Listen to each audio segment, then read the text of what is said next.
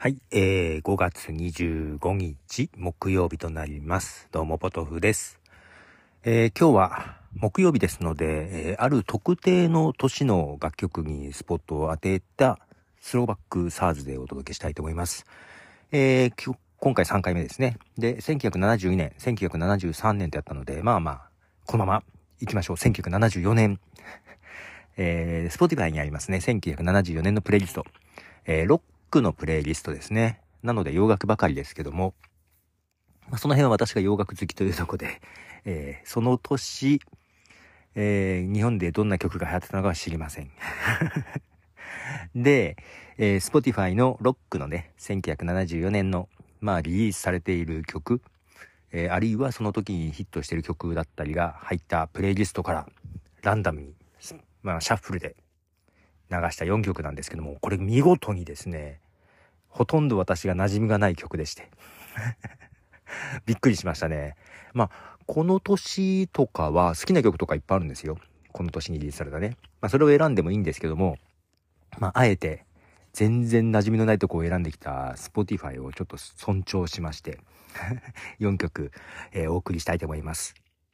では、まず1曲目です。グレートフルデッドで、スカーレット・ベゴニア。はい、えー、グレートフル・デッドで、スカーレット・ベゴニアという曲ですね。えー、1974年にリリースされている曲です。まあ、グレートフル・デッドは全然聴かないわけじゃないんですよ。うん。嫌いとかじゃなくて、全然馴染みがないっていうのはですね、グレートフル・デッドって、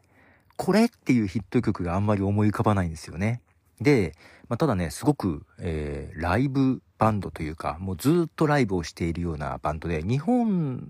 はね、あんまりね、人気がなかったけど、本国だとすごい人気らしくって、で、ビートルズとかストーンズよりも、確かね、商業的に儲けてるはず。えーあのー曲もね、まあそこまで詳しくないんですけども、グレートフルデッドにマーケティングを学ぶという本はよく読みました。すごく面白かった。音楽ビジネスを考える上でも面白かったし、えー他の分野にもね、応用できそうな、はい、そんな本だったりしたんですけども、はい、意外と、だから、あの、儲けてるんですよ。そんな、えーグレートフルデッドですね。次は、UFO で、ドクタードクター。はい、えー UFO のドクタードクターという曲です。UFO もまたね、あんまり馴染みがないんですけど、まあ時代としてはね、まあこれはイギリスのハードロックバンドなんですけども、まあそれこそ好きなレッド・セッペリンとかディープ・パープルとか同じ時代のバンドなんですけども、あんまりちょっとピンと、で 実際ね、UFO もデビュー当時はですね、あの、かなり迷走してたみたいです。まあそういうね、ゼッペリンとかそういうところにも影響を受けつつ、えー方向性がね、ちょっとさまよってた部分はあるようなんですが、はい。けどまあまあまあ、もちろん名前は知ってますしですね。はい。そんな、えー UFO ですが、次は、リンダ・ロンシュタットという女性ボーカリストですね。リンダ・ロンシュタットで、You are no good。はい、えー、リンダ・ロンシュタットで You are no good という曲です。リンダ・ロンシュタットはアメリカのアーティストですね。シンガーソングライターですけども、えっ、と、このアルバムはですね、1974年にリリースされていますが、1967年から活動しておりまして、2011年には引退してしまっております。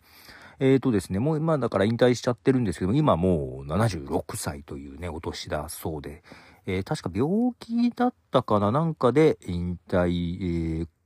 それこそ、甲状腺の病気とかを患ったりしてたみたいですね。なんかそういう意味でも親近感がちょっとあったり。あとね、パーキンソン病も患ったりとか、うん、その辺で歌手の活動をやめたらしいですね。はい。で、こう、1974年の曲で、馴染みのない曲を今回聴いてますけども、けど、こう改めて聞くといいですね。うん。まあそういう意味であの、こういうサブスクでね、あの、新曲とかもどんどん聴けるのもいいですけども、古い曲、それこそ昔だったらレンタルで借りてくるとかさ、まああとは CD 買ったりとか、CD もね、えージャケ買いとかはよくしてたんですよ。中古 CD 屋がね、行きつけのとこがありまして、もう仕事終わったら寄るようなところがあったんですよ。だから毎日顔出して、仕事終わったらね、えー、CD あさってさ、聞いたことないけどジャケで選んで買ったりとかして。で、ああ、ちょっといまいちだなと思ったらね、あの、まあ、一応、あの、カセットテープに録音をして、えー、売ってしまうと。思い入れがないのは売ってしまう。で、それを元手にまた違うのを買うっていう感じですね。平均すると1日1枚ペースで買ってたんですけども、まあ、そんな時もね、あの、名前だけ知ってるけど聞いたことないな、あ、けどなんか安くなってるなって買ったりね、ジャケがいいなで買ったりとかして いてましたけど、まあけどお金かかるわけですよ。だから、勤め始めた時は給料の大半結構 CD に費やしたような感じはあるんですけどね。まあ、サブスクいいね。で、このね、どんどんいろんな新曲が出てくるのもどんどんどん聴けるのもいいですけども、こういう昔の、ほんと馴染みが、聞く機会がなかったやつも聴けるのがいいですね。で、改めてこう、シャッフルとかで聴いてみると、いいね、意外とっていうのがね、ぱいありますね。今回選んだ曲もね、あの、どれもいいなと思って。いいなって思わないと流せないですからね。はい。えー、次がですね、えー、最後4曲目となります。ロビン・トロワーで、ブリッジ・オブ・サイス。はい、えー、ロビン・トロワーで、ブリッジ・オブ・サイスという曲です。このロビン・トロワー、私も初めて聞くんですけども、イギリスのブルースロックギタリストらしいです。で、えー、ジミヘン、ジミヘンドリックスのフォロワーとして評価を得てたらしいです。まあ、そうか、ジミヘンのフォロワーかと思って聞くと、それっぽいですね、曲確かに。確かにジミヘンっぽいところあるなっていう感じです。えー、で、まあ、ギタリストということで、ちょっとね、あの、聞いてみてよかったんで、他の曲も聞いてみようかなと思いますが、ということで、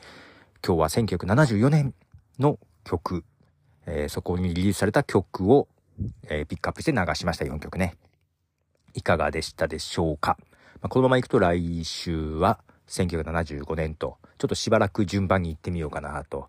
思います。で、明日は金曜日ですので、ニューミュージックフライで新曲をお届けするので、お楽しみください。ということで、ポトフでした。じゃあね。